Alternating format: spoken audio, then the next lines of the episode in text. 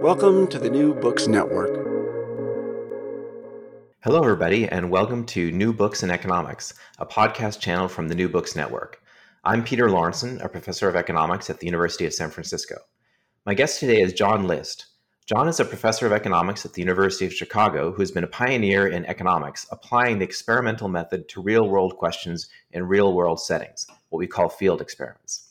He has not only published prolifically in academic journals, but has also taken his skills to the policy world, um, among other things, serving on the President's Council of Economic Advisors uh, and in the private sector, um, working as chief economist at Uber, Lyft, and most recently at Walmart. His new book is called The Voltage Effect: How to Make Good Ideas Great and Great Ideas Scale.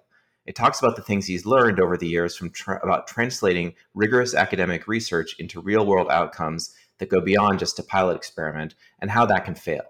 Um, I really love this book because it makes a lot of important points that even academics who are familiar with the experimental method and use it in their research um, may not have thought of. Uh, it also hammers home in a very accessible way the value that incorporating economics ways of thinking can help both public and private sector organizations to become more successful. Um, and I think this is in ways that are really distinct from the kinds of contributions made by, say, M B As on the one hand, or data scientists who come from a, a non-social science background on the other. Um, and I'm a big fan of this. Um, in fact, here at the University of San Francisco, I've created a new master's program that's focused specifically on training students in this skill set. Uh, and I'm going to be sending all of our incoming fall class a copy of this book as motivational reading to get them excited about uh, you know, digging into this, this set of skills and understanding really what it is they're they're embarking on learning. So, John, welcome. So glad to have you on the podcast.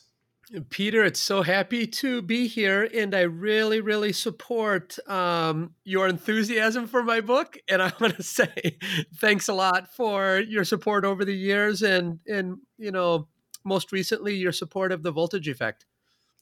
Yeah, no, very, um, very happy to. Um, so, uh, so to start, why don't you tell us... Um, You know, just the, the title is is how to make has, mentions how to make great ideas scale. So, scale is is kind of uh, it feels a little bit buzzwordy to me. So, what is it? What does it mean to scale something as opposed just to you know grow? Yeah, you know, I think where you should start is you should say, I try something in the petri dish or in one research setting, and I find a good result. Let's say I find that my program works. Now, when I think about scaling, I think about, will that program work in other situations that are like this one? And that's something I call horizontal scaling. And to put some, some meat on those bones, what I'm thinking about is I do a research study in Chicago, and I find a great result, then can I try the same thing in Detroit, Denver, Boston, et cetera, with the same level of success? I think about that as horizontal scaling. Now, another way to think about scaling is vertical scaling. So I try it in Chicago Heights at one site, for example, around Chicago in one site. And can I then replicate that success at, say, fifty or one hundred sites around Chicago where I'm hiring the same inputs from the same input market? See, the difference between vertical and horizontal scaling is that in the horizontal case, I'm hiring inputs across input markets, and in the vertical scaling case, I'm hiring inputs from the same input market in which I'm generating the initial success. So for me, scaling is about finding a result early on in one setting and then thinking scientifically, will that result hold with the same level of voltage when I vertically and horizontally scale? Right. Okay. So so I guess to, you know, horizontal scaling, to put it in the social science jargon, would be more about the external validity of the experiment. So you can do it in one place if you try to do the exact same thing with different people or something different about the context, then will it still work? Or just like, you know, if, if I give a medicine to, you know, one person who's age seventy and lives in one community and has a certain, you know, illness, then can I give that? Will the medicine have the same effect on, you know, a person age fifty in a totally different community or a different ethnic background or or whatever else? So trying to make those comparisons. And then the the horizontal scaling, that's a little bit more what what I, I guess we might think of normally when we think about growth. Um, but but your point is, it's not just kind of, it doesn't end up being just more of the same. It's not doing the same thing several times, because once you take into account that you're doing, like you said, that you need more resources to to bring it to that larger level, then that may change what's what's possible or how it works out. Um, so anyway, so your book, this is a little bit abstract. I mean, your book is full of uh, all sorts of great examples. So um, so why don't you pick one and just sort of uh, launch us with that to to give us some uh, something concrete to latch onto. Yeah, yeah, absolutely. So so let's think about an early childhood program that I started in a suburb of Chicago called Chicago Heights. So this early childhood program was in partnership with Steve Levitt and Roland Fryer. Your listeners might know them. They're brilliant economists. One's at Harvard and, and one's here with me at the University of Chicago. So back in twenty ten, we opened a pre-K program that was meant to do really three things. The first one was to help the children of Chicago Heights, the three, four, and five-year-olds. The second thing is to learn about the education production function, so to test elements of economic theory and to figure out, you know, what are the best ways to teach three, four, and five-year-olds so they end up having great lives. And then the third one was to create a program and curriculum that we could scale. So we did this for about four years, from twenty ten to twenty fourteen. And we found out that two of those three things we were able to accomplish. So on the one hand, we created a great program that helped a lot of children in Chicago Heights, check. The next hand, well, we were able to write a bunch of academic papers. Okay, that's great, because that teaches others about what we've learned scientifically in the Petri dish. Mm-hmm. Now, the third is where I met some resistance. So here, Peter, I started talking to policymakers, and I was met with a typical criticism that went as follows. They said, look, John, your program looks great, but don't expect it to scale. And at this point, I was taken back a bit, because I had been doing field experiments for twenty-five years. I started to do field experiments in the early nineties. And, you know, my work early on was at baseball card conventions. So I would get the criticism a lot that, look, do you have external validity, or do your results generalize?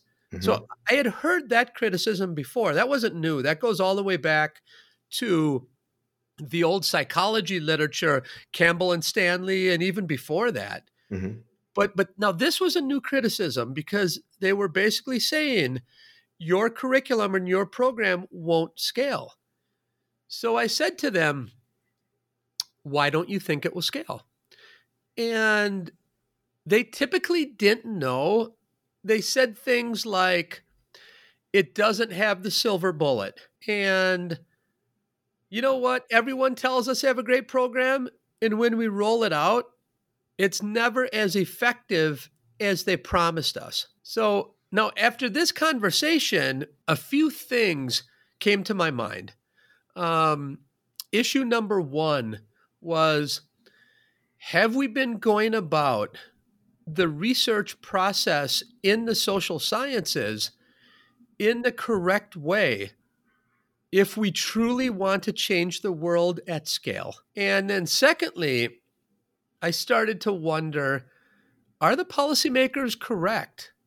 Is it true that what happens in the small doesn't typically happen in the large, and that it's a silver bullet problem? So, so this point in twenty fourteen, twenty fifteen, it really caused me to step back and begin an academic research agenda in writing about the science of using science. Mm-hmm. So what is this? What is a silver bullet? What do they, what do they have in mind when they're saying that? They really couldn't articulate about you know, what is the silver bullet? Because mm-hmm. I said, look, should I go to Walmart and pick up a few dozen? Because I really want to continue to develop programs that help the world. And, you know, they said, we really don't know, but the implementation scientists tell us that it's about fidelity. Mm-hmm. So at, at this point, I said, look, we need to add some science to this area. And I, first of all, want to figure out, is it true that what happens in the small is different than the large, right? That was their first contention. And on that score, Peter, they were exactly right. Mm-hmm. It typically is the case that what happens in the small is very different than what happens in the large. How did you, what kind of studies did you do to study that?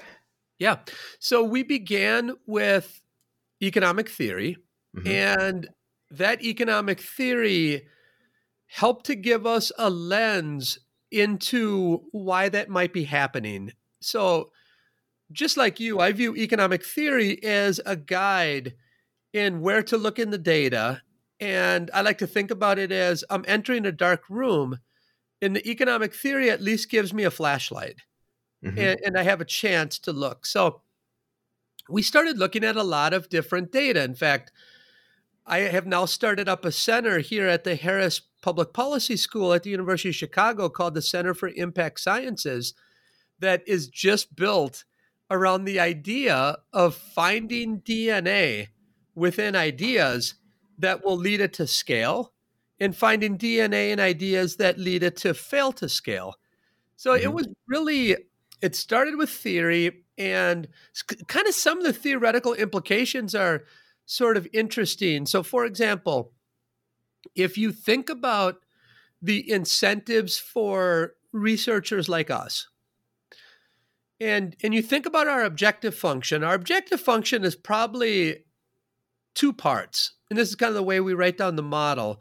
The first part is I want to create results that are replicable.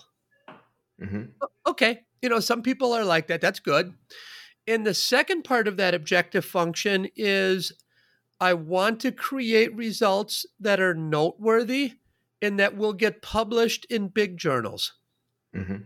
So you hear this all the time, right? right you need right. to have big journal publications. Otherwise, you don't get tenure. Yep. Okay. So our initial theoretical models written down like that, they suggest that as long as researchers place a non-zero weight on that second component, the component of I want to have big treatment effects because I need to publish in the top five journals, I need to get grant money, et cetera, et cetera, there will be a voltage effect. And in particular, just because of that reason, when you scale an idea from the academy to the large, that alone will cause a voltage drop. Okay, so we scour the data, look at a bunch of medical data, look at a bunch of business, a bunch of government programs in early childhood, et cetera, et cetera. And what we find is that the policymakers were correct. In nearly every case, it looked great in the Petri dish, but when they scaled it, it wasn't so great. That's what I call the voltage effect. And that's why I've titled the book, The Voltage Effect, because it's describing the difference in our program's efficacy or our program's effectiveness from the small to the large. And I think it's really the first law of scaling is what I would call the voltage effect, because nearly every time it happens. Now, where the policymakers were wrong is that it's not a silver bullet problem. R- recall they said, your, John, your idea doesn't have a silver bullet. And really in economies, the way Peter, you and I think about it is a, a best shot technology, which means you produce a lot based on one key input. Mm-hmm. That's exactly wrong. In fact, scaling is more akin to a weakest link problem. Hmm. And what I mean by that is think about airport security. Your, your airplane is only as secure as the weakest link in the safety ladder. So if the, the end point is really weak, your plane's going to be very unsafe. If mm-hmm. the beginning of the safety net is, is weak, your plane will be uh, unsafe. This is scaling. And what I essentially did then is, upon scouring the data and ideas that did scale and did not scale, I was able to do an exercise that showed the five important links to whether an idea will scale, come down to five vital signs. Mm-hmm. And that's what I talk about in the front half of the book is, what are the five vital signs or the five key signatures to every idea either scaling or failing to scale. And then that's what I describe in, in the first half of The Voltage Effect.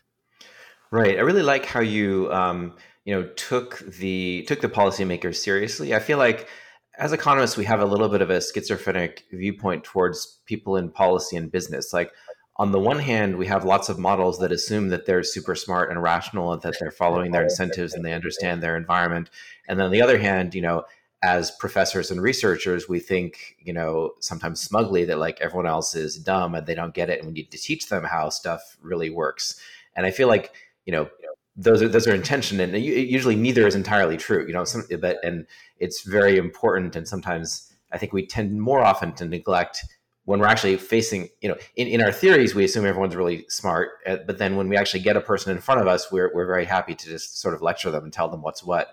Um, and I think having that kind of uh, not not naive, but, you know, modest view of like, okay, if you say stuff is not going to work and you can't quite articulate why, but you're probably right that you have this, you have this, you know, personal experience that it doesn't work. And so now how can we, you know, test this, this uh, intuition that the policymaker has, and, uh, and then also, you know, try to make it, you know, make it more, uh, more systematic and gather evidence around it. No, I think that's right. That's a great point. And and we should oftentimes consider whether our models are normative or positive. Mm-hmm. And we shouldn't always assume that what's going on in a normative model is necessarily uh, the truth. And and I think your point about learning is is spot on, Peter, because when I thought then more deeply about scaling, I started to go back to my roots, which was early nineties at baseball card conventions. And what you said earlier was right. External validity or generalizability is a piece of this. But typically when people talk about external validity, they're talking about subject pools. Mm-hmm. And they're talking about, well, that worked with students in a lab, but does it work with non-students? Occasionally they talk about the environment, right? They say, well, it's an artificial environment, and if you were in the real world, it might not work. Mm-hmm. But it's never really well articulated in terms of, you know, what are the differences between preferences, beliefs, and constraints between our research setting and our target setting? I never hear that kind of discussion. And, and I hope that my book, in some small way, can help to move not only the scaling discussion, but also the external validity discussion to a higher ground and something that is more scientific. Because these types of discussions, whether it's with a policymaker, a for-profit firm, a nonprofit firm, federal government, local government, state government, the scaling and external validity questions are ubiquitous. And we have to begin to be serious about the science of taking an innovation or an idea from the Petri dish all the way up to scale. Now, now when I talk to hard scientists, they don't have the same kinds of problems that we have, because an atom is an atom is an atom. And with us, a human is not a human is not a human. There's a lot of heterogeneity. And when you cross that heterogeneity with the very, very different types of situations that people find themselves in and how those situations drive behaviors in very important and many times predictable ways. We need to account for that because we're dealing with humans. And dealing with humans, you have an entirely different tract of land compared to the hard scientists when it comes to external validity or scaling. Yeah, absolutely. I think, you know, we're uh, the, the epidemiologists and the, uh, you know, medical doctors have a little bit of our problem in the sense Absolutely. that, you know, they do have to deal with uh, with human behavior, but uh, but even then, it tends to be much more isolated. Whereas, you know, a lot of the situations you mentioned, it's, you know, there's a, a, a broader impact to sort of a society around even the individuals who are receiving the treatment. Um, so actually, why don't you, um, you, you mentioned, you know, you've got several different ways in which scaling falls can, can fall short, but um, why don't you talk about that one first, or this idea of general equilibrium effects? Because I think that's yeah. a very nice example of something that you could study experiments, I think, pretty much all day long from, you know, any textbook in the natural sciences, and I think even most of medicine, and not come up against this issue. Yeah, no, that's a good point. So when you think about spillovers, spillovers are a very rich area in terms of, if you have a policy or a treatment, there are many different spillovers that you need to be potentially concerned about. And I start off this chapter talking about Sam Peltzman. And many people don't remember Sam Peltzman. Sam's one of my colleagues at the University of Chicago here. He's over in the Booth Business School. And Sam did some great work in nineteen seventy-five that was basically an exploration of the nineteen sixty-eight seatbelt laws that we had here in America. Now, a lot of the youngsters might not realize this, but before nineteen sixty-eight, there were a lot of automobiles that did not have seatbelts.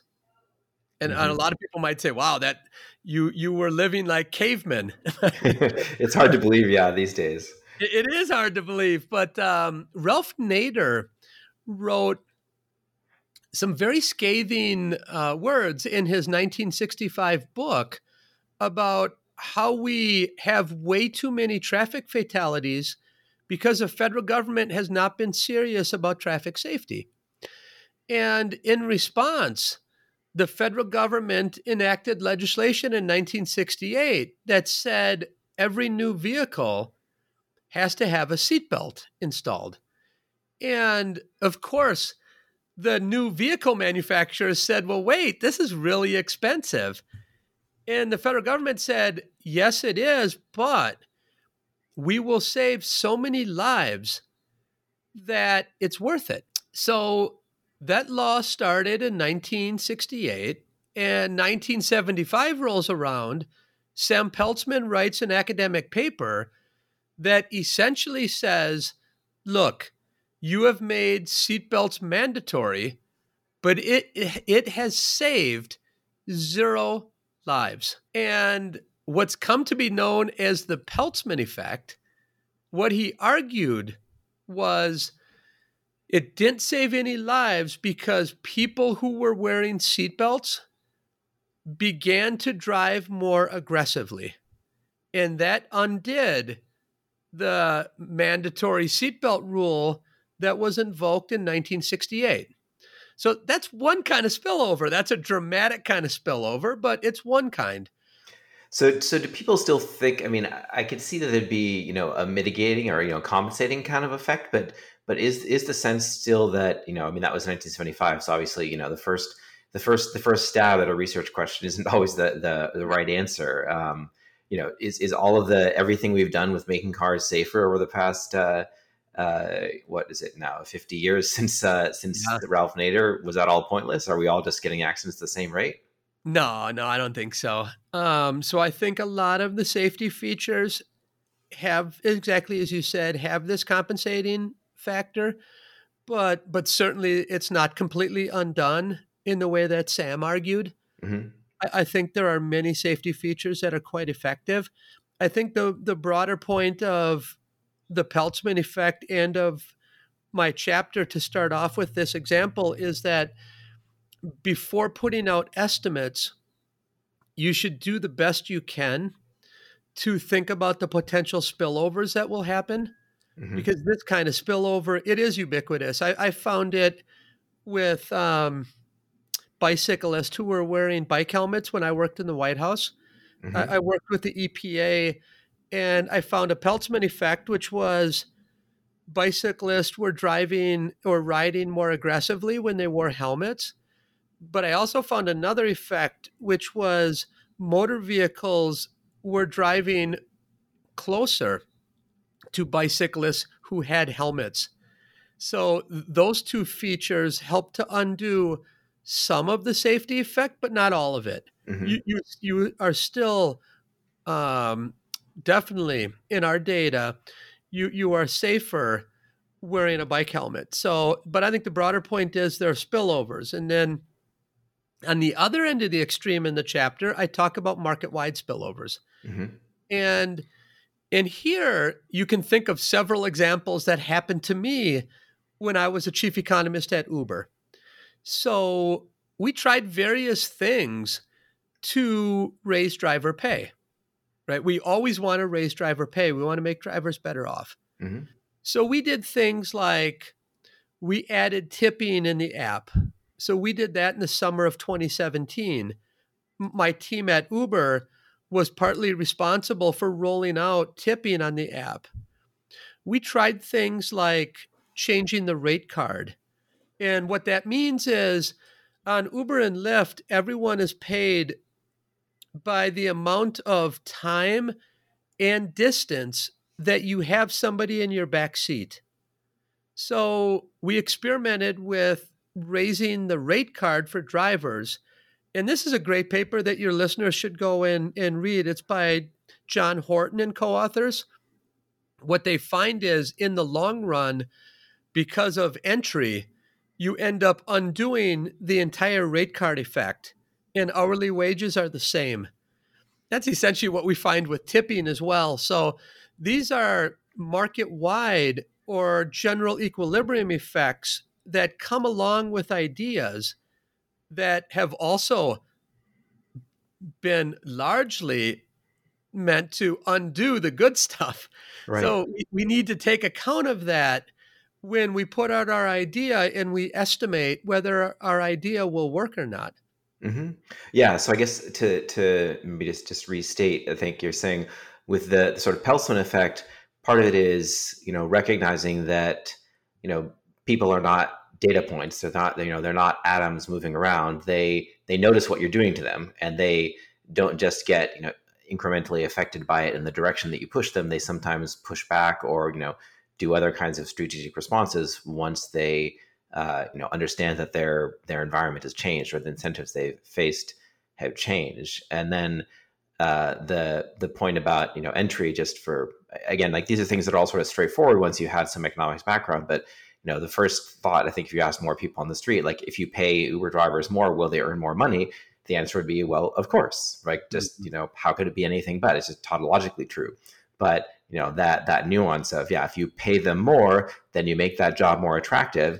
And since Uber is, especially because Uber is, you know, in this platform role as opposed to being an employer, right? If if McDonald's has, you know, one hundred restaurants with whatever, twenty people per restaurant, and it pays them more money, then every McDonald's employee will in fact earn more money.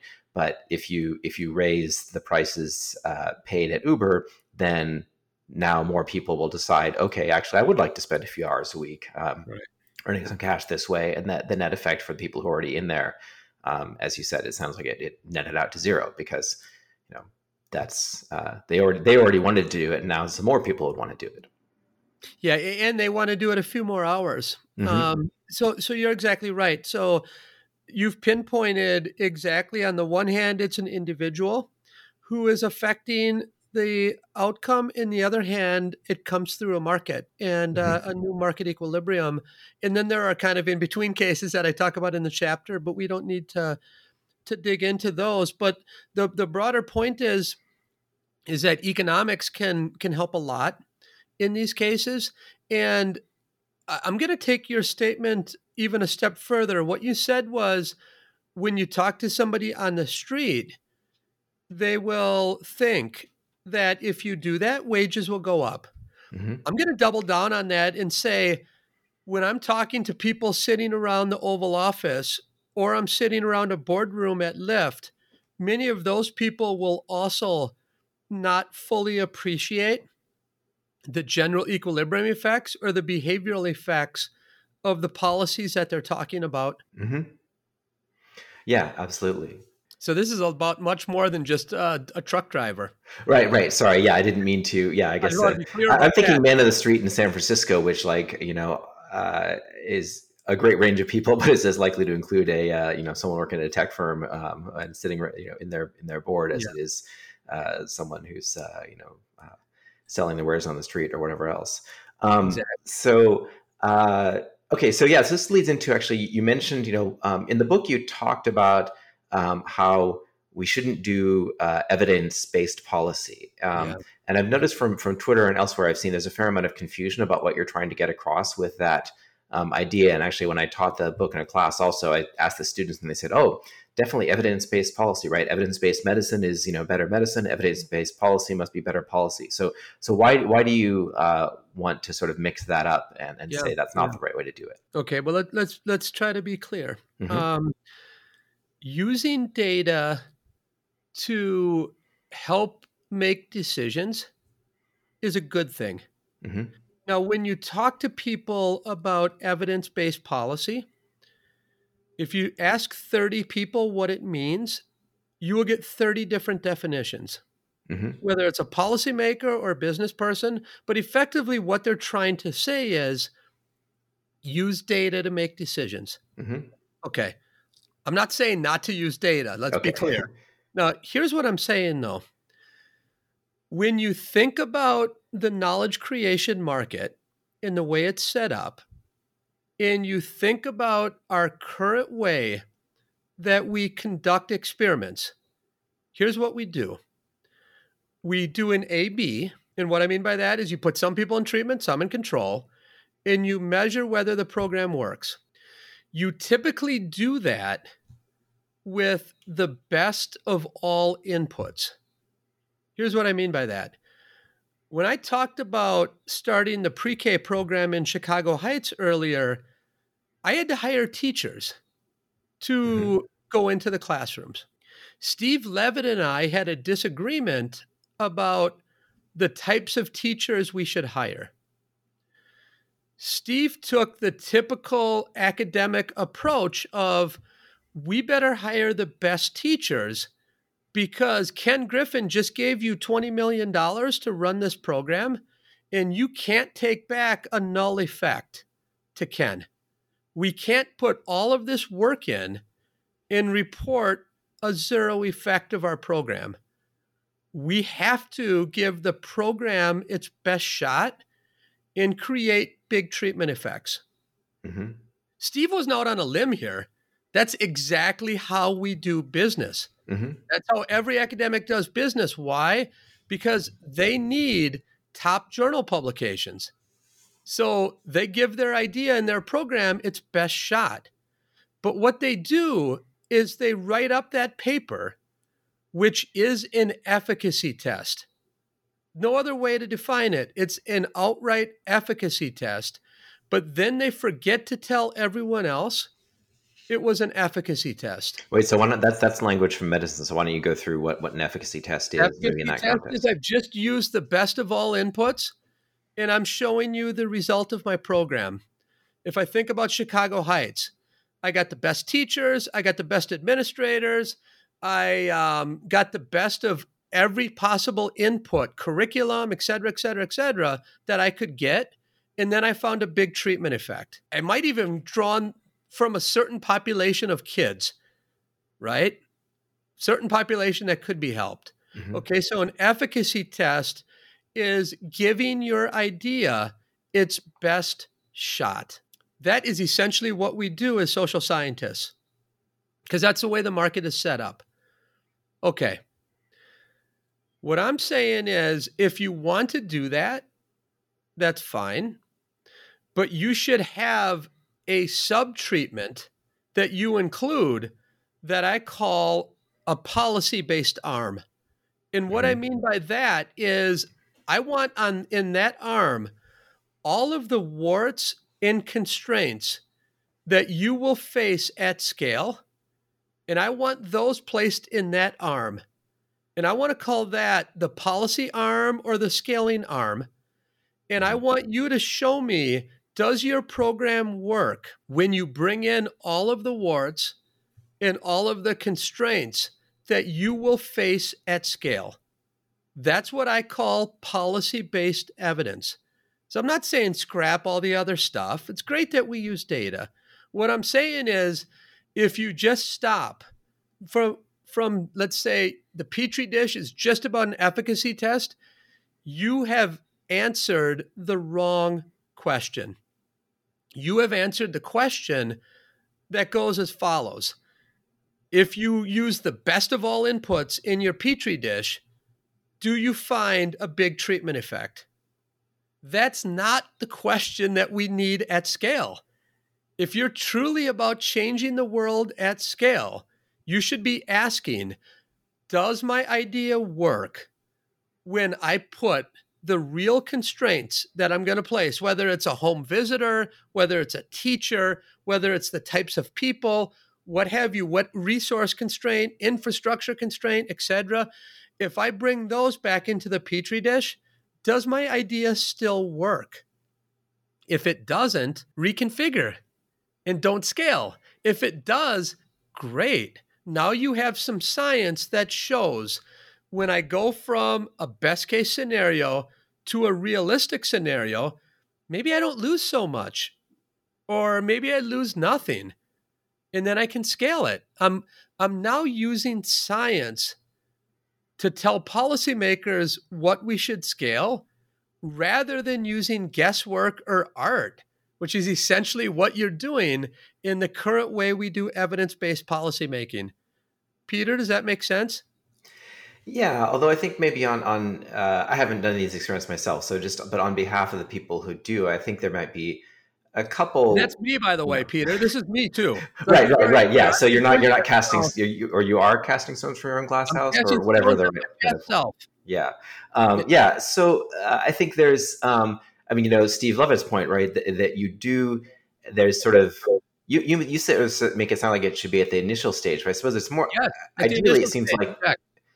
But it seems like you might, for two reasons. One thing, it you know, it be it makes some sense to do the initial stage under the kind of ideal conditions, you know, just as like you might first test your, you know, antibiotic in a Petri dish on the bacterium before you just sort of like put it in someone's body and see whether it works there. But you need to have both steps. But that first stage, like you said, it's efficacy. It shows, you know, because honestly, like we have lots of ideas that we think are super smart and we convince ourselves of. And then even in these ideal, you know, scenarios, they fail. Right. So I think there's an element of it's, For, from a funder's perspective or whatever, to say, okay, you did your one trial and our deal scenario, and so that works. Now, maybe then you before you just roll this thing out, you know, uh, with lots of hubris and roll it out to the whole country, or you know, tell them to give you a billion dollars for it.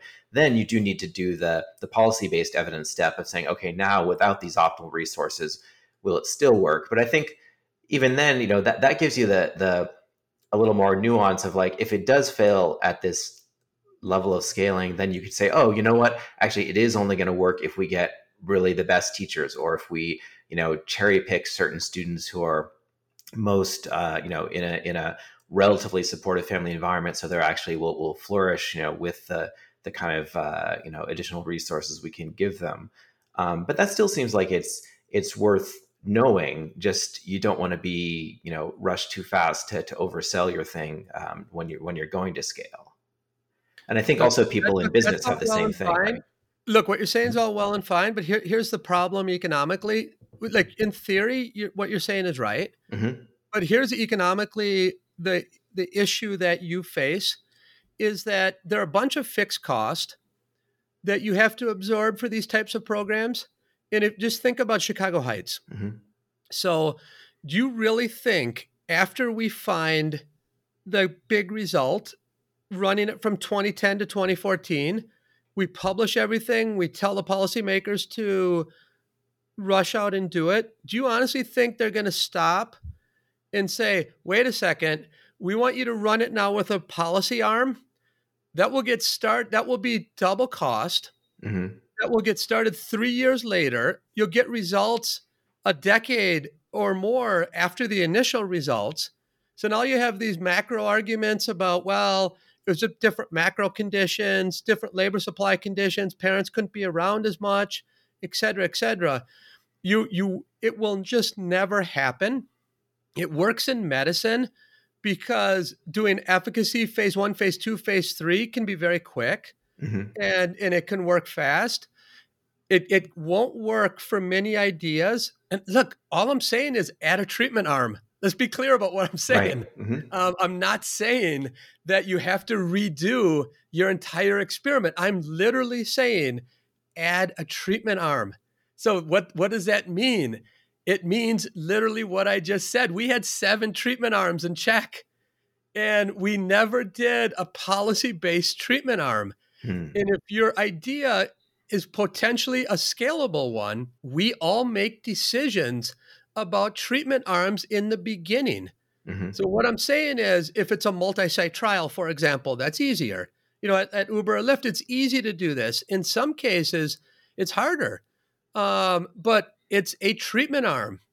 So if if you're about scaling, if if you're making the argument that, John, we can't afford because of power reasons, or we need different treatment arms, I'm going to say we should rethink whether we're serious about wanting to scale something.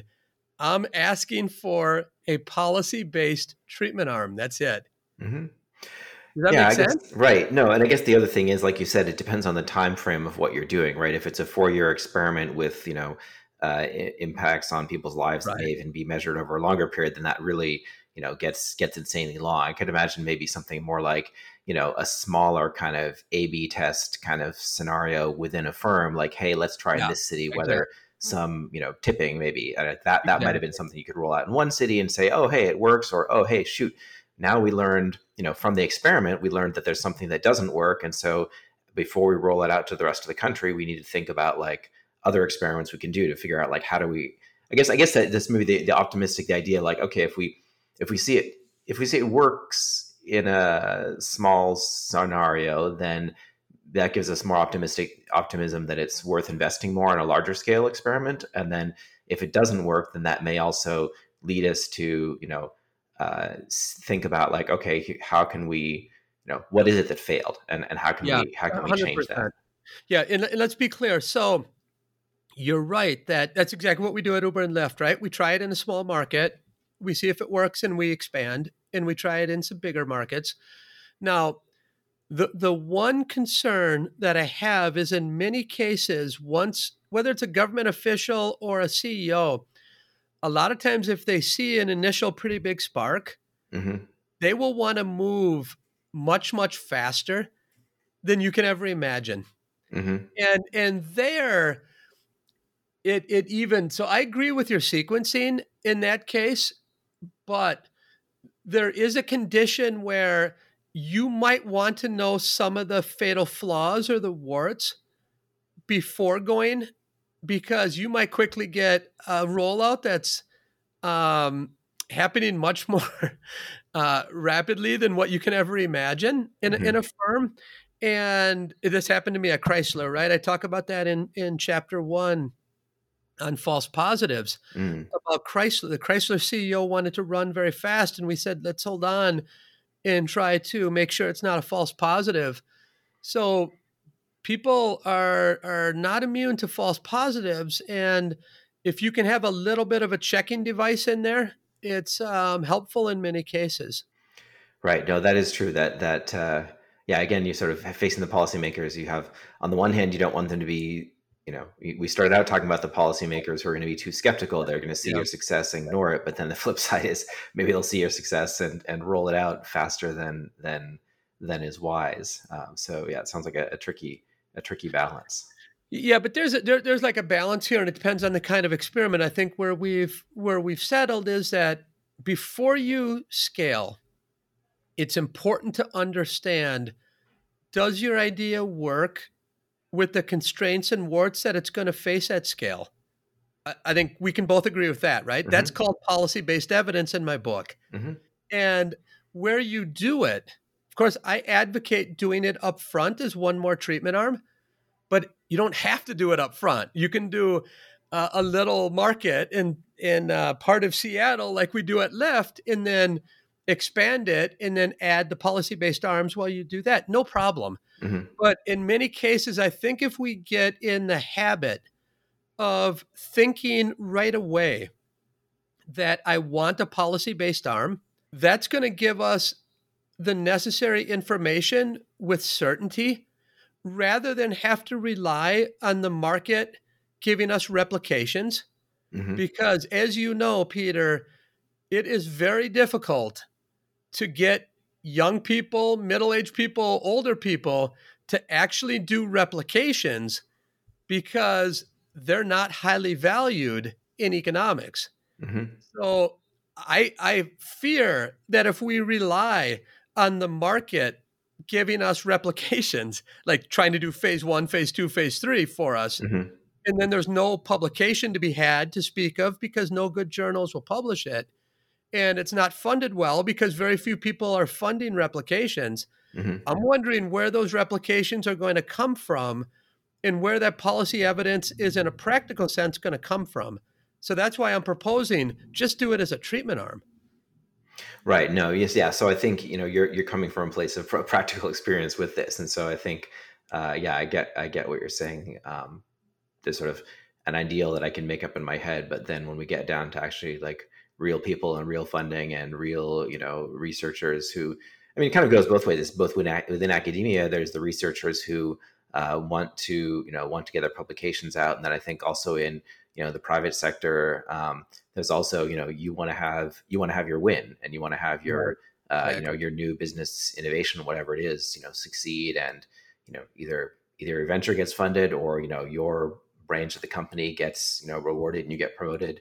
Uh, it's all sort of um, everyone's kind of on much more short-term incentives than than in principle we'd think might be optimal. one hundred percent, I agree with that. Um, so, so we just have a, a few minutes left. So I was wondering if um, uh, you could tell us more. You told us a little bit about you know some of the things you did uh, at Uber, and then you went to work for for Lyft for a few years, and now I know you just joined uh, Walmart. So it's it's you know first of all, it's really exciting to hear you know that. Um, they're interested in hiring someone like you. I know that the tech sector has been kind of, you know, at the the leading edge of saying, you know, recognizing that, first of all, that data science is a thing and incorporating that because they're kind of awash in data and there's, you know, full of software engineers who get data. Um, and then moving from that to saying, okay, data is one thing, but data about people is not the same as all other data in, in all the ways that we were just talking through. Um, and it sounds like, you know, now kind of the, the economy at large is also going in that direction. So, um, so what can you tell me about, like, what, what are you, what are you planning to do at Walmart, or what are they looking for you to do? How did that, how did that come about? Yeah. Yeah. It's a good question. So I, I don't have a good read yet on exactly what we're going to do. The, the team will start May second, mm-hmm. and it will likely be a team of about ten people that I build to start. And when the opportunity arose, you know, it was hard to leave Lyft on the one hand. It was it was super difficult to leave because the leadership at Lyft, Logan Green and John Zimmer and the others, are just tremendous people.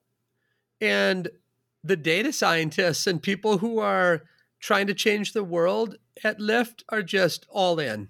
So couple that with, we were doing pretty cool scientific research. In, and you've seen some of the papers, the value of time across the United States. Uh, there will be new papers coming out as well. Mm-hmm. From Lyft, we're, you know, I'm super excited about those papers. But when um, the opportunity arose at Walmart, and it was the C E O reaching out to me, it it was actually a potential research lab and a potential way to affect, in a very positive way, our broader economy. Mm-hmm. I decided to take a shot at it. So this was really about, you know, every day I was working at Lyft was wonderful, but it was one less day I could be chief economist at Walmart. Mm-hmm. And when you talk to people who quit jobs, they always tell you bad stuff about the previous job. Like, my boss no longer appreciated me. I didn't get the promotion. I have bad coworkers. And, and then I looked for a job, right? Most of the time, people neglect their opportunity cost of time. Mm-hmm. As economists, Peter, you and I don't. So you think that every day I'm a professor uh, living in San Francisco is a day I can't be a professor or working somewhere else. That, mm-hmm. That's right. So for me, it just became my opportunity set. In particular, the opportunity at Walmart became so great that I was drawn to it. Now, would I be lying if I said the scientific sandbox is just so attractive and I want to go give it a shot? Of course, that's it. Mm-hmm. Um, because re- remember, I'm I'm still a University of Chicago professor. So I'm going there essentially as a consultant, and I'm building a team as a consultant, and then a person who will help out. You know, where, where do I think I'm going to help? I think I'll be able to help with pricing. I think I'll be able to help on the labor side.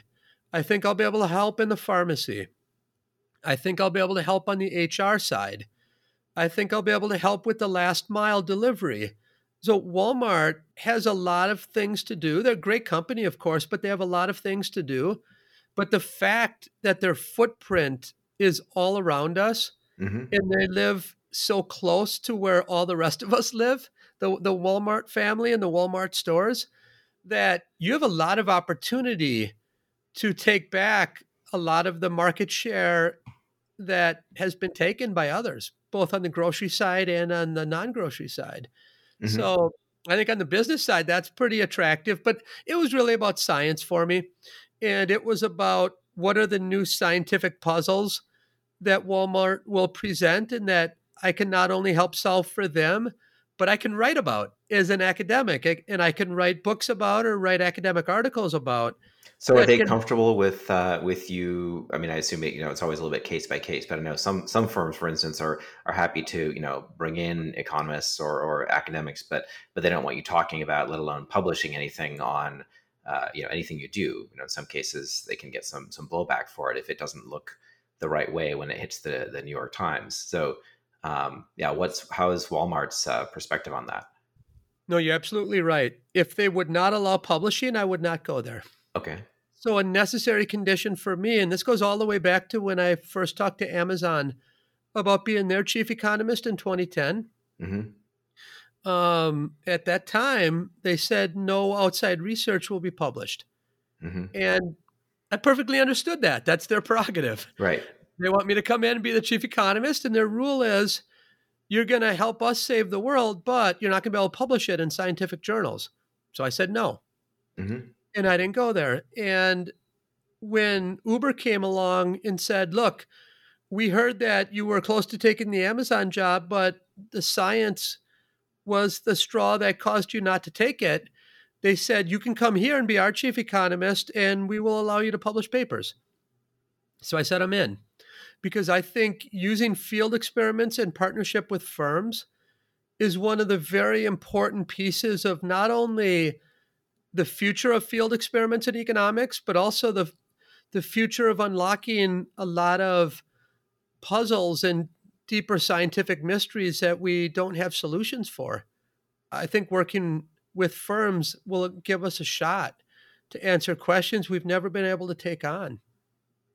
Yeah, absolutely. I mean, it's definitely been uh, really, uh, really exciting to, you know, read and teach the uh, the papers you've done from your your time at Uber and Lyft. Um, You know, and I always highlight to the students sort of there's there's kind of the, the practical element of like, you know, how do we make this business, uh, you know, work better, serve its customers and other stakeholders better. Uh, but also there, you know, in, in each of the papers, you have more of a, a general, you know, theoretical or social point that you're that you're getting at that kind of contributes to, um, yeah, advancement of sort of social science knowledge in, in a broader way.